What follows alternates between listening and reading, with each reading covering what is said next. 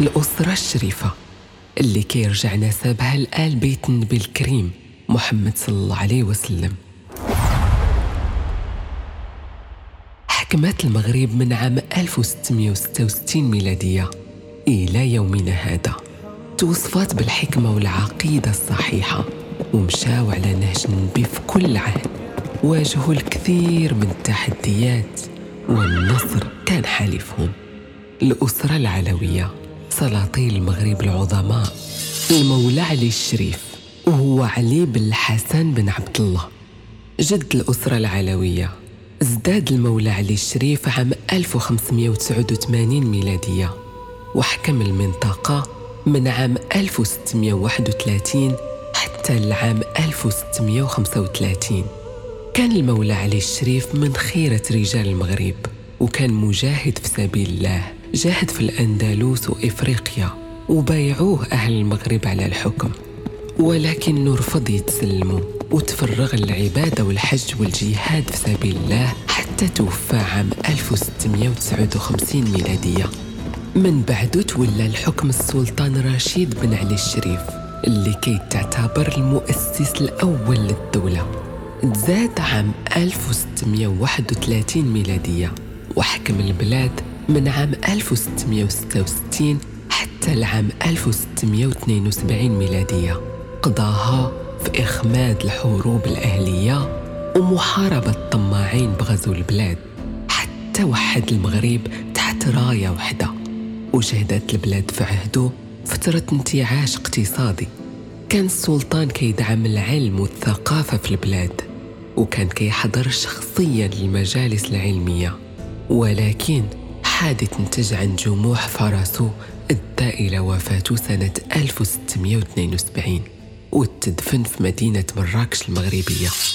سلم زمام البلاد بعده السلطان إسماعيل بن الشريف وهو مؤسس مدينة مكناس. تزاد عام 1645 ميلادية وامتدت فترة حكمه من عام 1672 ميلادية حتى العام 1727 تبت السلطان إسماعيل أساسات الحكم في البلاد وعمل على تطوير الجيش وتبت دعائم الأمن والاستقرار في الدولة. وبذل مجهودات كبيرة لتطوير الاقتصاد وربط العلاقات مع الدول المجاورة. حرر مدينة العرايش من الإسبان واستعاد السيطرة عليها. حكم السلطان إسماعيل البلاد حتى توفى عام 1727 ميلادية. بعد وفاة السلطان إسماعيل بدأت فترات وصفات بعدم الاستقرار في المغرب وهي الفترة ما بين عام 1728 ميلادية وعام 1757 ميلادية. كان للسلطان إسماعيل سبعة أبناء تناوبوا على الحكم وكان أولهم السلطان أحمد الذهبي بن إسماعيل. حكم البلاد بعد والده لمدة سنة وتعرف بأنه كان بالغ العطاء وكينفق المال على رعيته لدرجة أنه كان غادي يفرغ خزينة الدولة. هذا الأمر اللي دفع بأخيه السلطان عبد الله بن إسماعيل لعزلو ونفيو لكن عاد السلطان أحمد الذهبي من منفاه وبغى يستعد الحكم. استولى على مدينة مكناس اللي كانت عاصمة المغرب في ذاك الفترة. ولما سمع عبد الله بن إسماعيل بهذا الأخبار توجه وحاصر المدينة. بعد أخاه واستعاد مدينة مكناس. وبعد هاد الأحداث بقليل انقلب السلطان علي الأعرج بن إسماعيل على أخيه عبد الله بن إسماعيل وتولى السلطان علي الأعرج بن إسماعيل حكم المغرب لمدة عامين من عام 1934 حتى توفى عام 1736 وتدفن في مدينة فاس.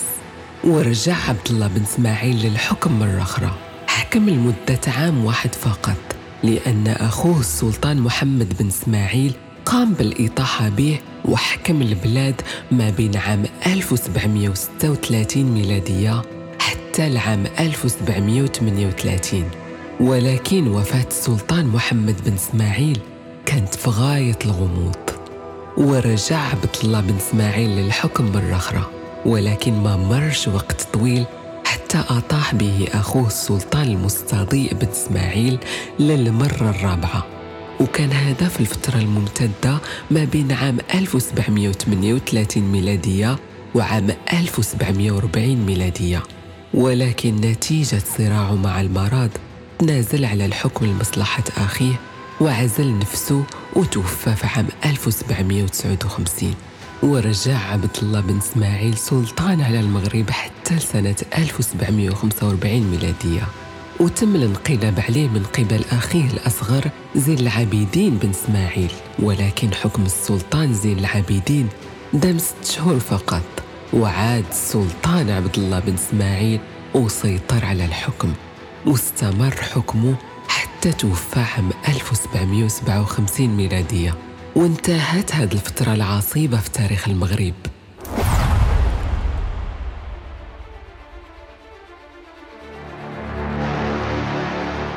وصل السلطان محمد بن عبد الله أي محمد الثالث للحكم عام 1757 كان السلطان محمد الثالث من أعظم سلاطين الدولة. تزاد في مدينة مكناس عام 1727 وامتد حكمه للبلاد لمدة 33 عام وتميزات فترة حكمه بالرخاء والاستقرار والانتعاش الاقتصادي والأمني. وكانت أحد فترات المغرب الذهبية. وكان هو السلطان الأول اللي وقع اتفاقيات كثيرة مع الدول الغربية. منها اتفاقية مع فرنسا عام 1757 وفرض ضرائب على السفن الأوروبية اللي كتمر على السواحل المغربية. واستمر حكم السلطان محمد الثالث حتى توفى عام 1790 وخلفه في الحكم السلطان يزيد بن محمد الثالث اللي تزاد عام 1750 حاول السلطان يزيد الانقلاب على والده وتم نفيه ولكن تسلم الحكم بعد وفاة والده حتى العام 1792 ميلادية. وكان السلطان يزيد متمرد. وحاربوا أخاه هشام بن محمد وهزموه فمن خلال مطاردته لأخاه المولى هشام تصاب برصاصة اخترقات خده وأدات لوفاته. وخلفه السلطان سليمان بن محمد الثالث. زاد عام 1760 وتولى حكم المغرب سنة 1797 حتى العام 1822 ميلادية بعد ما تنازل له أخيه هشام على الحكم. واجه السلطان سليمان تحديات صعيبة في ذاك الفترة منها انتشار وباء الطاعون والتمردات اللي كانت كتحصل في البلاد. واستمر في الحكم حتى توفى سنة 1822 عبد الرحمن بن هشام وهو السلطان الرابع عشر للمغرب. زاد عام 1789 وكان السلطان في وقتها كيقوم بدعم الثورة الجزائرية ضد الاستعمار الفرنسي اللي أدت لاشتعال الحرب بين المغرب وفرنسا. ووقع المغرب وفرنسا على إثرها معاهدة كانت شروطها قاسية. واستمر السلطان محمد بن هشام في الحكم حتى توفى سنة 1859 ميلادية. وحكم بعده السلطان محمد الرابع. وهو محمد بن عبد الرحمن بن هشام. زاد عام 1810 ميلادية. وامتد حكمه من عام 1859 حتى العام 1873 ميلادية. تعرفات فترة حكمه بالكثير من التدخلات الغربية في المغرب وحارب الإسبان حاول بكل جهده الوصول لحل استرجاع مدينة سبتة ولكن ما استطاعش وتم على إثر هذا توقيع معاهدة مع الإسبان اللي كانت في غاية الصعوبة واستمر في حكم البلاد حتى توفى عام 1873 تولى الحكم بعده السلطان حسن الأول بن محمد اللي تزاد عام 1836 وامتدت فترة حكمه ما بين عام 1873 حتى العام 1894 هاد السلطان تمكن من صد الأطماع الغربية المتزايدة في احتلال البلاد. وما تمكنتش بريطانيا وفرنسا من فرض الوصاية على المغرب في عهده. تابع السلطان حسن الأول سياسة تقشف لأنه ما بغاش البلاد تغرق في الديون. وفتح الباب أمام التدخلات الأجنبية. وبقى في الحكم حتى توفى عام 1894 ميلادية. عبد العزيز بن الحسن اللي تزاد عام 1878 في مدينة فاس. حكم المغرب عام 1894 ميلادية وكان صغير في السن وقتها ما كانش عمره كيتجاوز 16 سنة.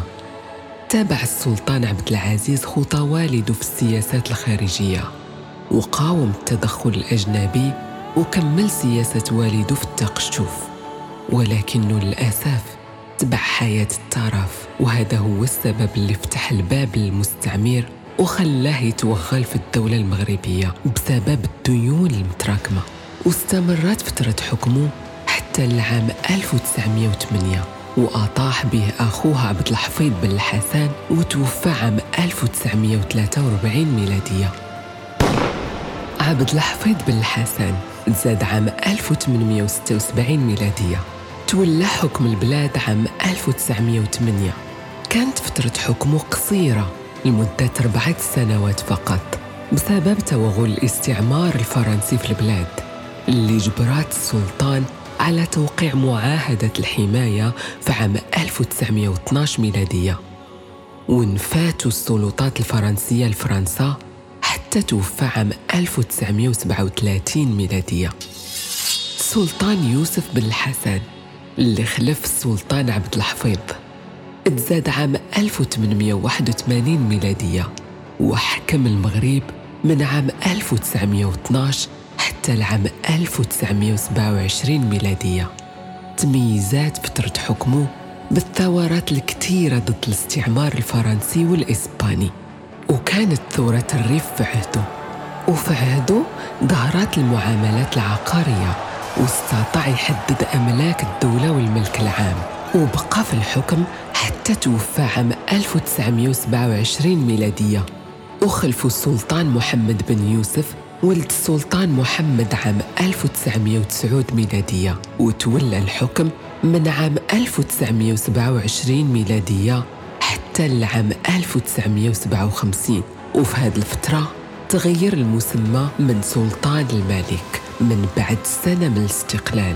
وكان هم الملك محمد الوحيد هو أن يسترجع المغرب استقلاله وتعود كل الأراضي المغربية تحت حكم المغرب.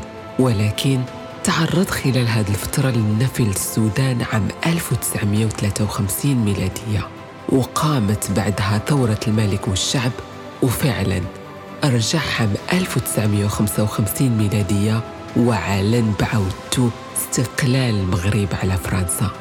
ووضع الأسس الأولى للدولة الحديثة اللي كنعرفوها اليوم. واستمر في الحكم حتى توفى عام 1961 ميلادية.